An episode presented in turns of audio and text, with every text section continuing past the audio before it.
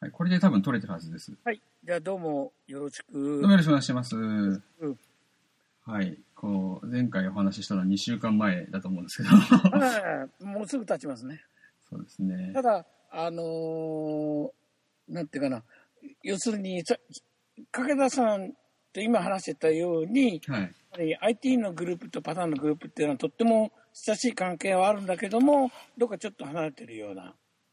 なんていうか、どっかこううまく接点ができないっていう感じで僕はしてるんですよね。はあ、なるほどね。だから僕はまあどちらかというとそのリンコになりたいと僕は思ってるわけですよ。なりたいっていうかなろうと思ってるわけね。はい。で、まあ例えばそうすると、例えば伊庭さんもちょっと距離を置いてますよね。パターンランゲージとも アイティー のグループとも。今の慶応大学の伊庭教授。まあ伊庭さんはまあ伊庭さんのやり方でやられてるのかなと思ってて。そうなんですよ。はい、だけどね、伊庭さんのやり方でやってるのも対しても僕らやっぱりつながり持っていく方がいいと思うんですよね。まあそうですね。で、まあ、まあ、あ、そうそうそう、はいどうぞ。大体こう一つの学部グループ、学寮、学際グループって言いますが、学会グループだと、はい、他の学会グループってあんまりこう交流しない傾向が日本はあるんですよね。ああ、まあ な, なんでもそうなんじゃないですか。でもないのかな。うん、ただアメリカは逆にね、はい、少しねちょっといいとこあって、はい、要するに心理学会とあの建築、あるいは建築と社会学とかね、はい、そのいいいいいなんて医学もいいなんてい異性なんていうかな、こうこうヘテロなね、はいはいはいはい、あ関係ないグループとつながった方が今できるっていう感覚はとても受け入れがあるんですよ。日本でもその学際って言い方して、その要はそのフィールドをこう超えて共同しましょうみたいな話はあると思うんですけども。そうそう、それですね。うんうんうんうん、それはあるんだけど、日本の場合はどうしてもその内部に閉じこもっちゃってこう深めていくって感じになっちゃう。まあそうですね。はいはい。いわゆるタコツボ化現象って言いますけどね。そうそうそう、はい、言うんだ。えー、まあなんでもそうじゃないですか。要は専門文化していくと、まあ結局深く深く狭くドーって突っ込んでいくパターンがあるから、それってなんでもそうですよね。会社のその要は要はあれですか、あの責任分分, 分割してどんどんどんどんその自分の狭い分野だけこう特化していくみたいなと一緒かなと思って、ね、あなんかこの前文章読んでた時に、日本語っていうのはどうしても一人称と他人称っていうか対話する言語構造になってて、ははは第三者構造で話すっていうのはあんまり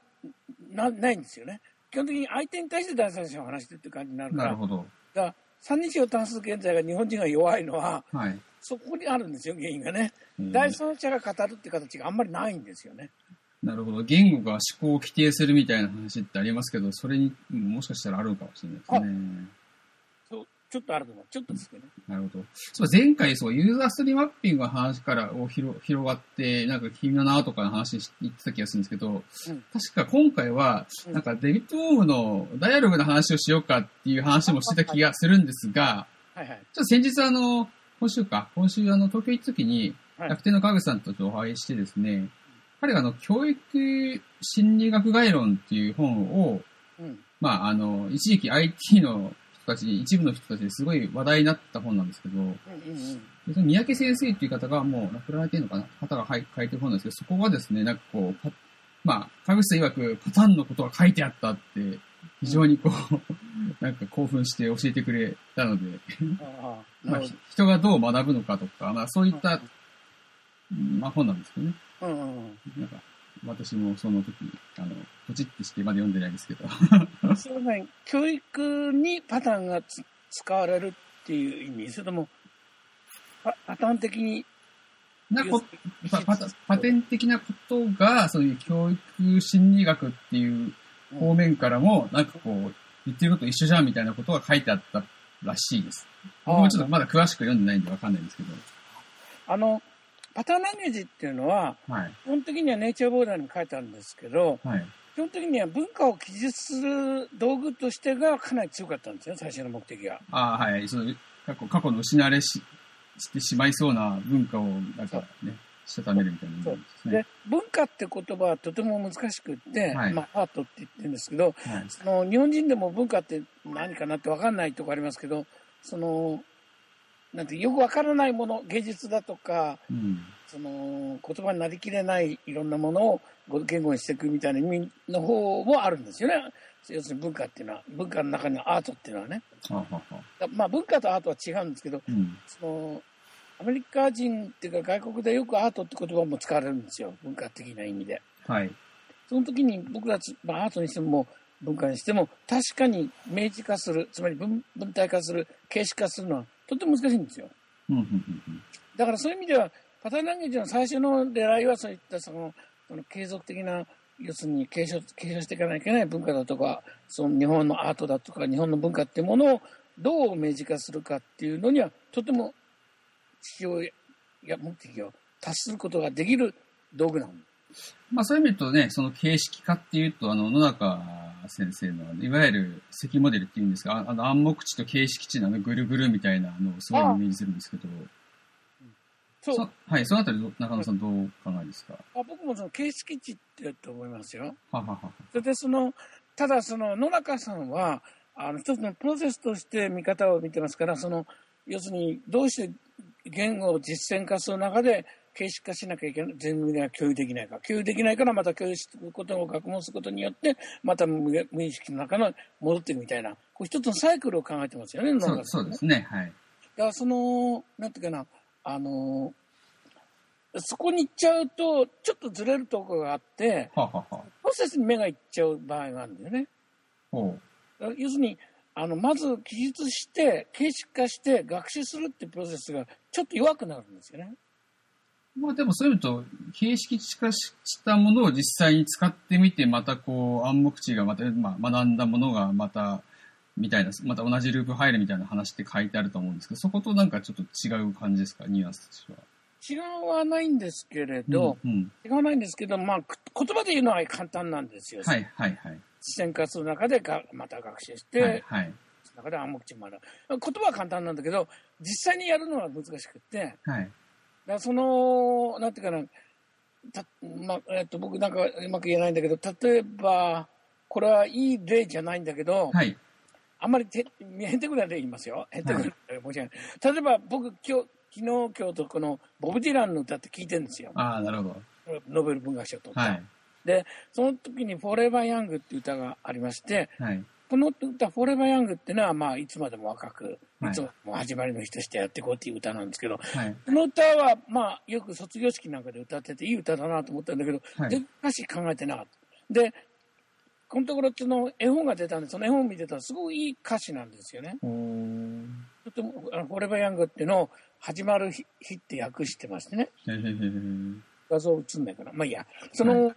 そういうふうにそのボブ・ディランの言葉っていうのは、はい、なんて言いますかね、その あ, ある時はこう呼ばれ、ある時はプロテストソングと言われ、ある時は一つのロックとして言われ、ある時はっていうふうに非常に彼の言葉遣いっていうのは非常にあの複雑に捉えられるんですよね、はあはあ、時代性に合わせられて。でしかもその時代性に合わせてから変 え, 変えてるんじゃないんだけど、変化していって彼の直感でもって時代精神を読み取っていくんですよね、はい、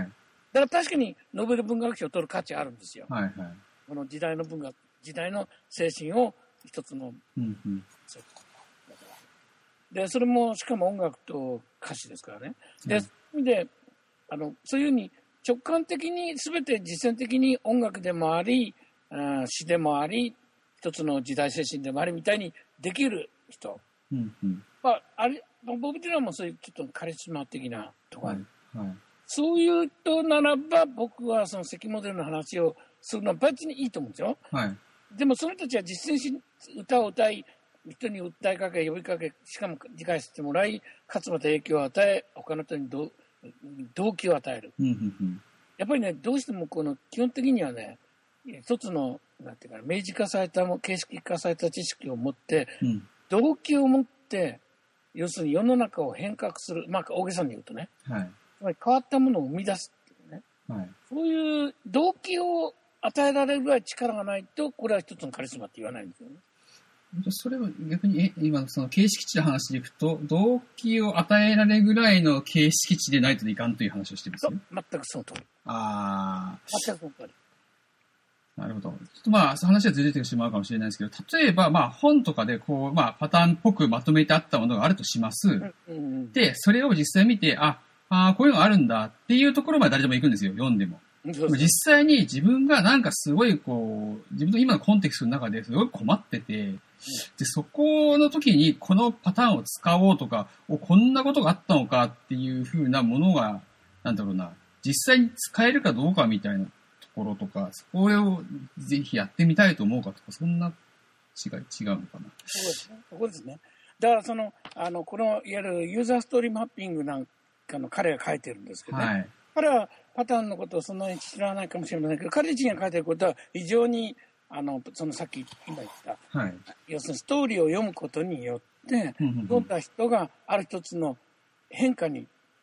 動機づけられる。はいはい、やること、やる、こういうこと、じゃあ僕にとってはこういうことをやろうっていう発見ができるってことをすごく重視してるんですよ。ああ、なるほどね。あ、だからそれなかったらね、マッピング意味がないってわけですよ。うん、そうですね。朝、朝起きて歯磨いて、えーね、コーヒー飲んだってね、これ何でもいいわけですよ、それは。しかしその中に一体どうしてその人がそういうことをしたか、どんなどんな動作でもそういうことをしたか、何時にしたかっていうのを少しずつ追求していくと、独特のその人の 特, 特性が出てくるんですよ。はい。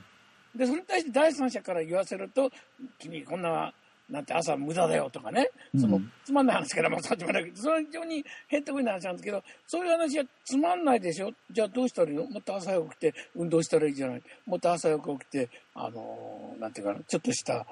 会話をしたらいいじゃないとか、うん、なんか言われてみると、うん、私にはそんなことは自分の朝の活動には入ってなかったっていうことでもって、うん、一つの反省が生まれて、じゃあどんなことあるだろうかってことをビジョンをまた発展させることをするっていうのが始まるんですよね。なるほどね。はいはいはい。これはまだユーザーストーリーの話なんですよ。はい。だけどユーザーストーリーを描いていくことによって、はい、ある一つの新しいビジョンをこう導入していくことができる。しかもそれが普通の会話の中からだんだんできるっていうのは、うん、こんな描いてあるんですよ。はい。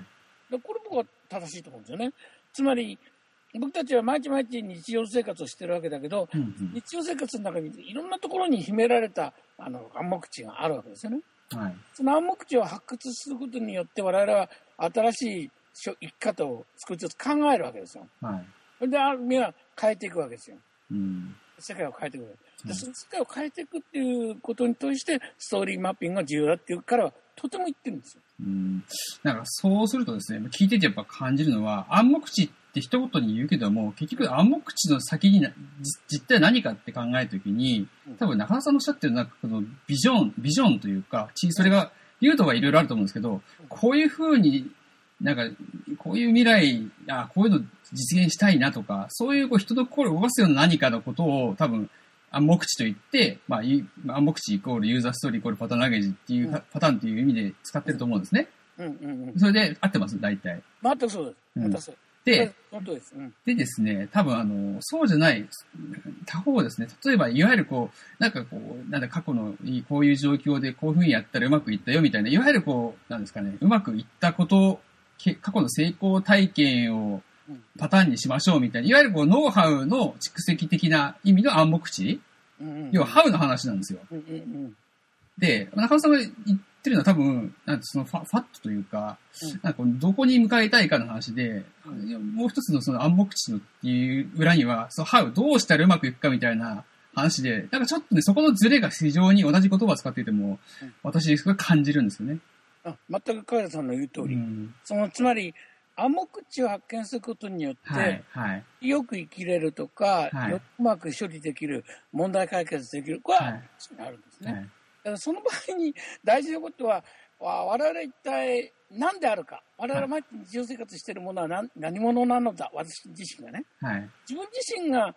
どういう人間であるか、うんうん、一体何ができる人間であるか、はい、一体何者であるかってことをつかみながら日常生活を送ってるわけですよ。はい、だからその暗黙知っていうのは 無, 無言のうちにですね、自分自身の存在感っていうのが出てこないといけないんですよ。うーん、だからその自分自身の存在感が出るっていうのはどういう意味かっていうと、まあ、簡単に言えば、はい、アイデンティティってことですけどね、はいはい、あなただけにしかできない何かってことですよね、はい、でこれまた話がボブ・ディランみたいにずれちゃうんだけどあ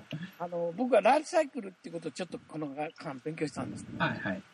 あのエリクソンっていうドイツ人が書いたもの、はい、ことでアイデンティティをやったり、まあ、ライフサイクルってことがついてる、はいはい、でこの人は実はなぜ僕が知ったかというと、パターンランゲージっていう本の中にライフサイクルと世代の交流っていうパターンがあるんです、はい、で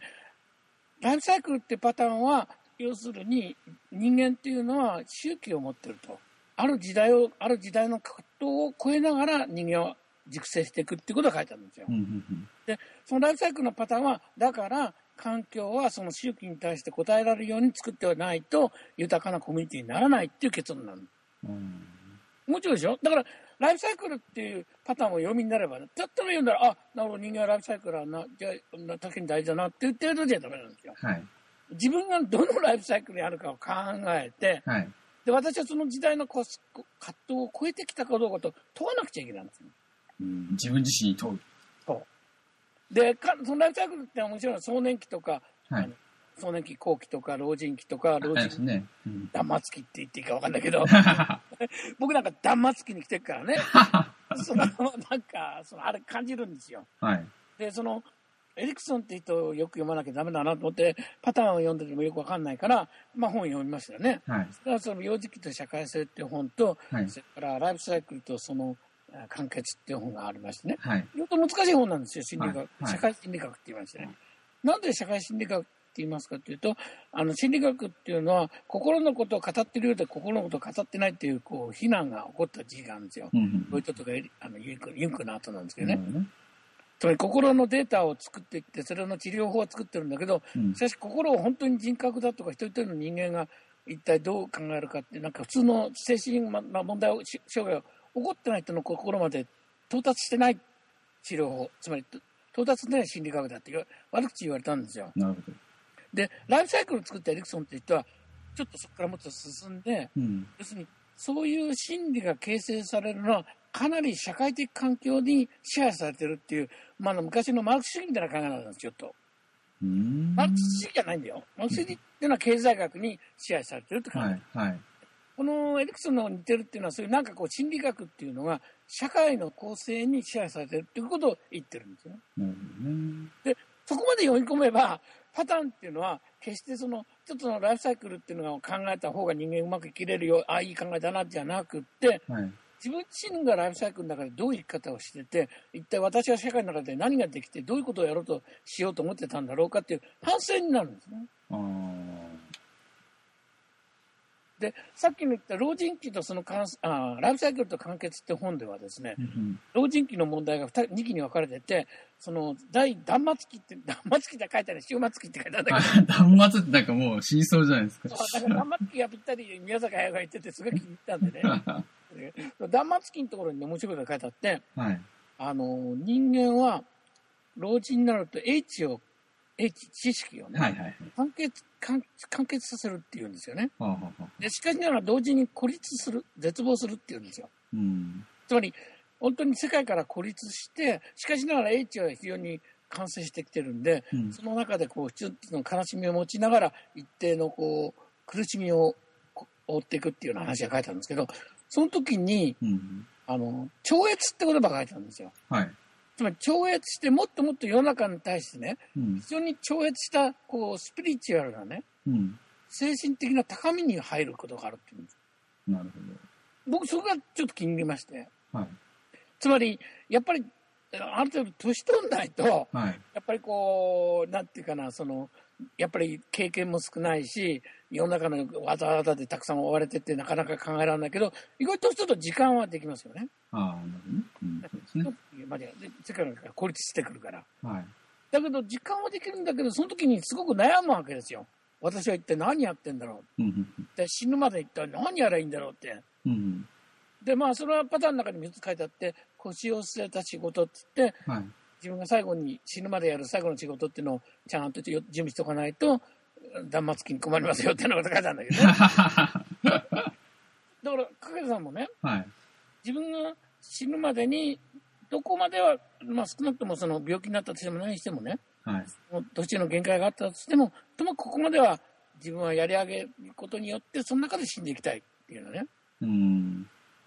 そういうこう一つの自分ができるけど他人はできないでも自分はやりたいとてもやりたいしかもそれは最後まで続けたいっていうことを発見する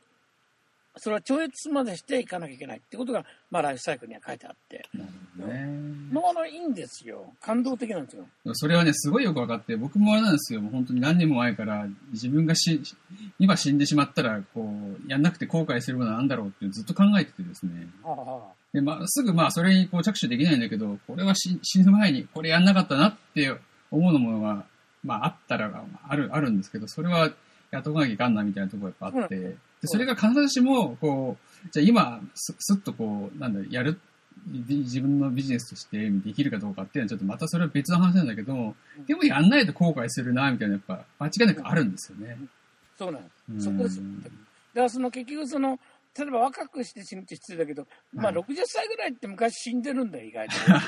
ね、だから僕らろくじゅうはちだから、はい、もうあろくじゅうきゅうだだからもうかなり断末期は間違いないんだよね、はい、でその時にその自分でやりたいと思ってたことがかなり理想が高くてここまではできないと思いますよね、はいはいはい、だけどもその中には全よく考えていくと、うん、ここはできるってとこあるんですよ。ああなるほど。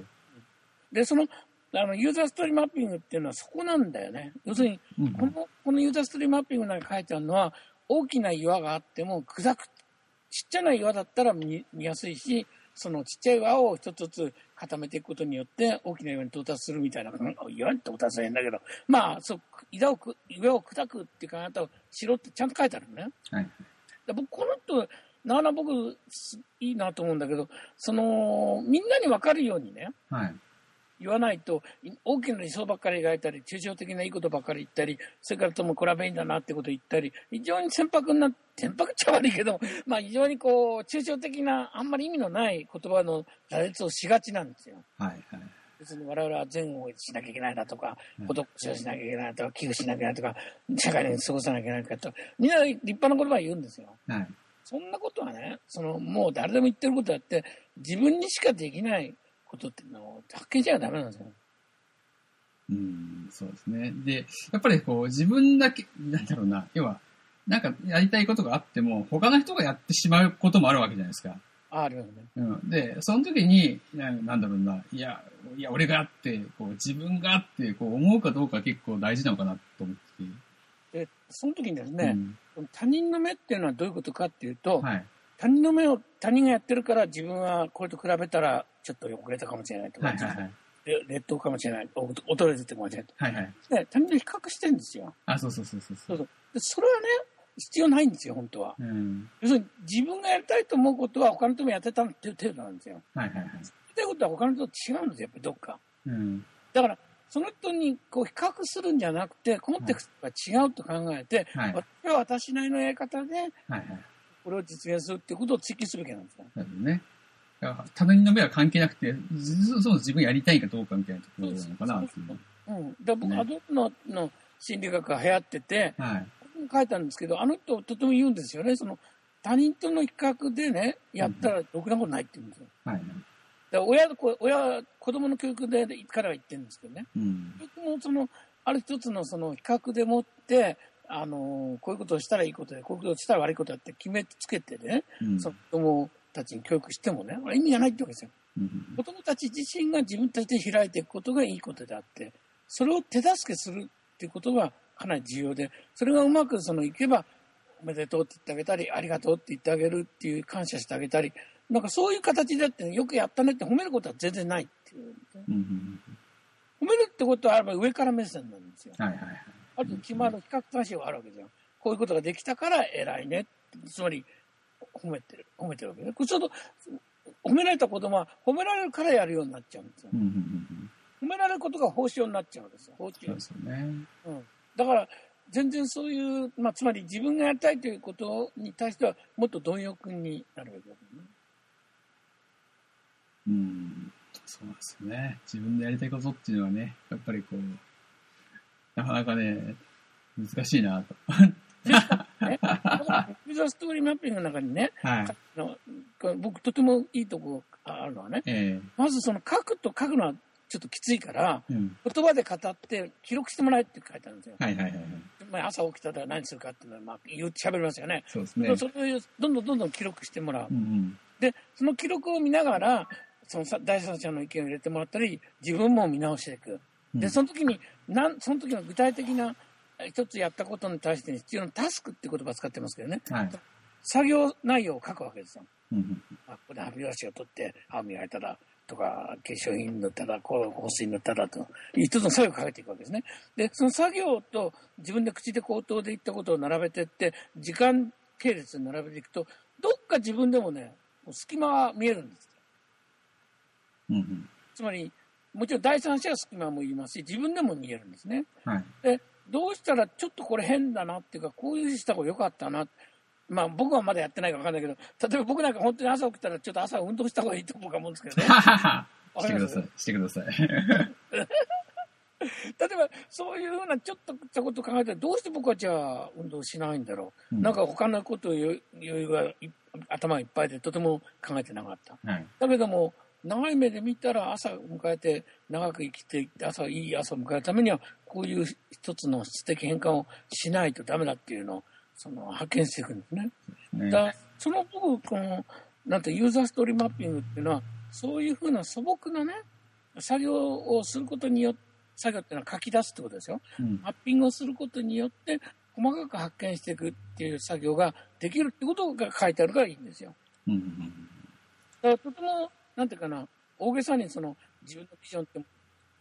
ジョンに対して極力なんていうの自分を頑張れっていうんじゃないんですよね。自分で発見していく自分で自分を見つけていくっていうやり方を一つ考えてるんだろうね。うん、だからそれがまさにあの大阪のなんだろう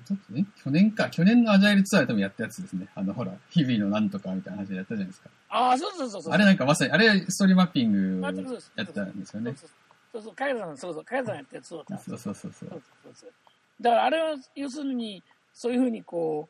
うなんていうかなまああれは日常生活でしたけどね。そうですね。でもあのいろんなテーマまあいろんなことでやっていいとは思うんですけど、ねはい、ただその何しても少なくともその発見する作業が書き出すっていう第三者的な作業、うん、それからその誰かに言ってもらうっていう第三者的作業つまり自分とは違う価値観を持った人がそこに入り込んできたときに、うん、それを拒否するんではなく自分もその立場を受け入れるつまりどうして自分はその第三者的意見ができなかったかってことをもう一回自分でこう自分のものにする作業が必要なのね。うんであのデビッド・ボームの対話っていう本を読みたいって、はい、あの中にも書いてあるんですね。つまり対話っていうのは会話と違うんだと、うんうん、会話っていうのは単なる A, A だとか B だとか反対賛成っていうだけだそうじゃなくて対話っていうのは相手側に言われたことを自分のものとして捉える自分も同じ考えられるかどうかについて考えるっていう態度を取らないとダメだってむしろ対話っていうのは共有を生み出すっていう考えだって言ってるんですよ、はい実にこのユーザーストリームマッピングの宣伝ばっかりなんですけどストリームマッピングもそれを言ってるんですよ。共有性をね作り出すってことが重要だっていう共有感覚が合意だって言うんですよ。つまり人間とは違う人間が喋ってるわけだし違う人間の問題を取り扱ってるわけですよ。でもしかしながらこの人はこういうふうに考えたからこういう行為をしたんだでこの人はこういう考え方からこういうことを提案するんだっていう単純理解するわけですね。で理解するだけじゃなくそれを自分の気持ちに取り入れられるっていう作業をやらなきゃいけない、うん、それが共有なんです。例えばあのそういうのってね例えばあの街づくりとかの文脈でもその住人同士がこうそういう話をするといや俺はこうだいやいや俺はこうだみたいな話ってよくあるじゃないですか、うん、ああいうのと比べるとなんかそのなんですかねユーザーストリームマッピングって何がいいんですかね。あだからその要するにまだ会話って格好で一つの意見を頭の中で考えて、はい、だけどもみんなの目の前にこう、はい、書き出していくっていう作業がすごい重要ですよね。いい話ですね。あだからちょっとそのユーザーストーリーマッピングの違いは、まあ、それを時系列に並べるということと、はいはい、それからその時系列に並べた中にその発見されたことをもう一回入れて組み直していくっていう作業が入ってるんですよね。そうですね。だからこの手法そのものだけ見たら確かに影さんおっしゃったように一つの手法として見ちゃったらこうただ付箋を貼ってあの動かしてみてなんとなくまとまったところできてああこういうことだっていう一つの作業に終わっちゃうんだけど、はい、そのテクニックに終わっちゃうのはそれを本当に共有自分自身にとって納得できる自分が了解できるっていう作業をしないとダメだよね、はい、そうですよね。まあ、うん、せっかくね、なんか吐き出しても、なんか、あんまりこう腹に落ちてないとね、それはそれで意味がないですからね。そうそう。だから、落ちるためにやっぱ反論するじゃない？そうそうそうそう。反論したこともかけてみてみると、やっぱ分かるんですね。うん、そうですね。ここまでいかないとダメだよね。僕なんかはそういう、まあ、実は東京この前行ったのに、ユーザーストリームアッピングしに行ったんですけど、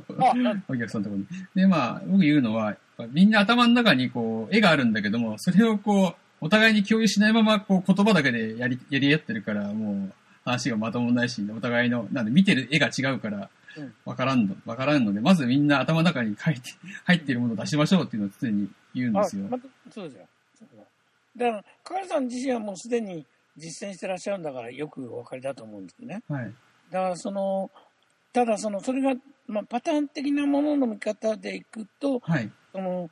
共有するっていうことは、はい。まあ、全然その、なんていうかな、価値観っていうか、事実というか、その、まあ、建築的な発想なんですけど、はい、要するに、例えば、パターンとしての厚い壁っていうものを共有しするとしますよね。はいはい、そうすると、厚い壁っていうのは、今までの壁を否定する考え方も入ってるわけですよね。つまり、壁っていうんじゃなくて、これは自分を表現する一つの面なんだと。だから、本箱であったり、自分の好きなものを飾ったり、絵を飾ったり、好きな飲み物を飾ったり、でそれを見た眺めることによって壁というものが自らの存在を表面化する、つまりあのなんていうの形式化する一つの表、表現なんですね。だからつまり壁が要するにその家のその人の住んでる人のなんていうの人生観とかその人自身の人格を反映してくるんですよね。うん、だそういうふうな価値観ってちょっとないんですよね、まだね。壁は釘打っちゃいかんだとか、壁にこんな棚ができないとか、うん、ものをそんなふうにしちゃいかんとか、あるわけですね。だけどヨーロッパに行って、その、なんていうの、壁紙の綺麗さを見たりですね、はい、その書式、書棚の綺麗さを見ると、やっぱりどっかその、まあ日本でも昔はそうでしたよ。昔の床棚書院って言って、あの、床のあるんですよね、はいはい。あれやっぱりそういう考えですよ。単純に壁じゃなくって、床という価値観を持たせるんだよね。それはなんかこう、壁っていう言葉がもう、なんだろう。壁、その、いわゆる、そういう、壁の、なんだろうな、意味、意味合いでしか捉えられてないから、ダメなような気もするんですけどね。ちょっと今の例だとね。そう。だから、だから余計ね、はい、さっき竹田さんがおっしゃったように、書き出して、その書き出し作業のタスクをちゃんと並べる。うんうんうん、つまり、この行為を行ったことに対して、はい、それに携わる、まあ僕たちは縁っていう言葉を言うんですけども、構成要素ですね。それを作ってる歯ブラシだとか、はい、クリームだとかの書き出すことによって、我々は今おっしゃった、竹田さんがおっしゃったように、うん、ありありとその行動が一つのイメージとして浮かび上がってくるわけです。はい、この時初めて共有が始まるんですよね。うーん、そうですね。その行為もなんかすごい漠然としたやつだとなんとなく分かった気になるけど実は分かってないみたいなのありますもんね。そうそう。だからこのユーザーストーリーマッピングっていうのはそこですよね。つまり今まで曖昧に考えてたところをもうちょっと具体的に考える方法へ近づけようとしてるんですよね。はいはいはい、だから僕タスクっていうのはすごい重要ですよ。つまりある行為を行った時のその自分の作業内容ってことを書き出すってことは。うんうん、まあ、そうですね。にうん、なんかね、僕はすごくこの本読んでね、はい、いいと思ったんですよ、とか。要するに、あ、確かに我々言葉で処理しちゃってたけどね、これじゃダメだなと思って。ああ、いや、こんなにストリームアップが、中野さん、お気に入りだとは予想してませんでした。だから本当不思議ですね。つまり今までの、あの アイティー の本っていうのは読んでもさっぱり分かんなかったんだけど、この本に関しては分かんないところがないんですよね。うん、ね、知ってもよく分かるんですよね。すごい、すごいな。それはぜひ、ぜひ伝えなければ。読んでます。逆ですよ。日本語で読んでみて、ちょっとこれ間違ってるんじゃないかなと思って、英語で読んでてね。で、ちょっとやっぱり間違ってますね、ちょっとね。あ、そうですか。翻訳がですか。そう。ああ、現状も、現状も手に入れたんですか。そう、うん。だから、この、例えばね、あの、この言葉を、専門用語でや書かないで、はい、こういうふうに書いた方がいいんじゃないかなっていうのはいくつかあるんですよね。えー、それはでもぜひあの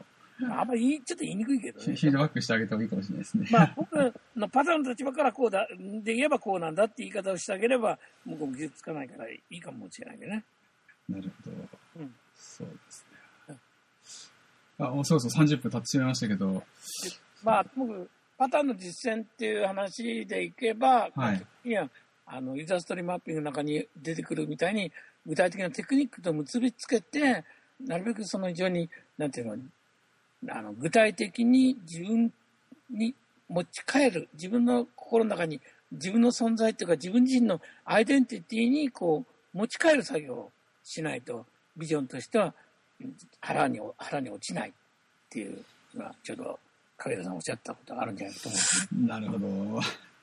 これはあれだな、まあ、もう少し掘り下げていかないと多分聞いた人もまだまだ分かんないなんかそうなのかっていうぐらいで多分まだねまだダメまだね伝わってないような気がするんで、もう少しこうこのテーマは掘っていきたいなという気がしてます。はい、本当にやりましょう。そうですね、そのつまりあの僕なんかの考えてるそのなんかシェアハウスとかあのシェアって考え方ね、つまり、はい、今流行ってますでしょ、シェアハウスなんて。はい。それからはやっぱりすごく大事だと思うんですね。はい。一つの喜びとか、一つの空間とか、一つの場ってものをみんなで共有し合うことによって喜びを分かち合うって言いますかね。うん。そういう作業が非常に必要ですね、今ね。うん。そういう作業に変えていくべきですね。これかなり戦いになるんですよ、それ自体がね。まあでもシェア、シェアに関して言うと、まあ、結構そういうのがあの広まってきた感はあるんですけどね、まだ戦いがまだまだ続くような気がするんですか。うん、そのまだまだマイナーですよね。ああ、そうだ、ああ、まあまあね。うんうん、例えば土地の所有者が、はい、お自分の所有だけでは手に負えない、だから他の人に利用してもらおうっていう考え方もシェアにありますよね。ああ、はい、そうですね。なんかかなり根源的な問題があるんですよ。例えば僕今あの。今日実は午前中畑行ってきたんですけどね、うん、その畑のオーナーがもう自分じゃ手、手、手、面倒見きれんと、うん、でずっと放置してて誰か借りて貸して借りてくれないかなって言ったのをたまたま知り合いに、まあうん、教えてもらって、まあ、共同で借りてるんですけど、あ、いいじゃんね、で今であじゃあすみません、じゃあ月々おいくらでしょうか、いやもうお金いらないからもう畑やってくれるだけでいいからみたいな感じで今無償でお借りしてるんですよ。ああ、それで畑使ってくれれば土も生きていくしね。そう、まあやっぱ草とかもね、わーって生えてしまうと結構大変なんで。ああ、そうだよね。うん、っていうので、いや、使ってくれだけでありがたいみたいなことを言われててですね。そうね、まあ、これもじゃあ一つシェアか、みたいなああ。そうですね。全くそうですね。だからその、里山って昔考え方ありましたね。はいはい。だからあるように、農民の土地に対する感覚っていうのは、本当は、あの、私有ではなくて、まあ、僕のね、法政大学の先生は、そういう、つまり、すべての人たちによって共有するっていう、そういうって言葉があると教えてくれましたよね。そういうってどういう字書くんですか？えっと、すべてっていう、総合の総って字を書いて。ああ、共有ではないんですか？そうなんですよ。えー、いわゆる共有地みたいなイメージで捉えてましたけど、ちょっと違うんですか？そんなもんのような意味ですね。でも、共有地よりももっとこう、具体的ですよね。つまり、さっきおっしゃったように、農地を荒らしてしまうよりは使ってもらった方がいい。まあ、みんなで管理しなければとてもじゃないけど山は管理できない、はい、山は管理できなければ川が汚れて川が汚れて海が汚れて全体の環境ダメになっちゃうわけだから、はいはい、みんなで持って管理していくって作業しなきゃいけない。なるほどね。だから共有は共有ですけども、あんまり無理された共有じゃないんですよね。あ、必要な共有なんですよね。え、それちなみに な, なんていうなんていうその方がそういうことをおっしゃってるんですか？忘れちゃった？法政大学ですか？あの、五十嵐隆義っていうね、はい、あの、えばってる人なんですけどね。いや、そんなこと言っていいんですか？言っていいのかわかんないけど、とてもまあ優秀な人なんですけども、まあ、あの、栄新学園の時も出たってもあったし、はあはあまあ、そういう人なんか言って、まあ、彼が一人が言ってるわけじゃなくて、その関係のいろんな法学者たちがね、はいはいはい、新しい土地所有の考え方として、まあ、まあ、島なんかはそう、そういうなんですって、島。はあ、はあはあはあ、島の土地の所有の仕方っていうのは、ちょっと違うんですって、普通と。僕はまだ分かりませんけど、その辺は。なんかまあ、今、瀬戸内海のね、島もやっぱり今、個人持ちになってるらしいですからね、この島は誰ださんのみたいならしいですね。ちっちゃいところはね。まあ、お金持ちが持てばいいけど、やっぱりね、そんなお金持ちが持つような。島じゃない場合もあるからね。わかんないですけどね。うん、なるほど。あ、ちょっと、ちょっと、ちょっと気になるんで調べてみますね。え、それはまた後の話ですね。そうですね。はい。まあじゃあ、今回はじゃあこのぐらいにしときましょうかね。はい、しましょう。はい。いや、まあ要はもっと話、話したいんですけど、単純にな、はい、長くなるとあれなんで、はい、っていうところだけです。はい。はい、まあそういうと、そうですね。ちょっとこのパターンのどう使うかみたいな話、少し具体的になると多分聞いてて、い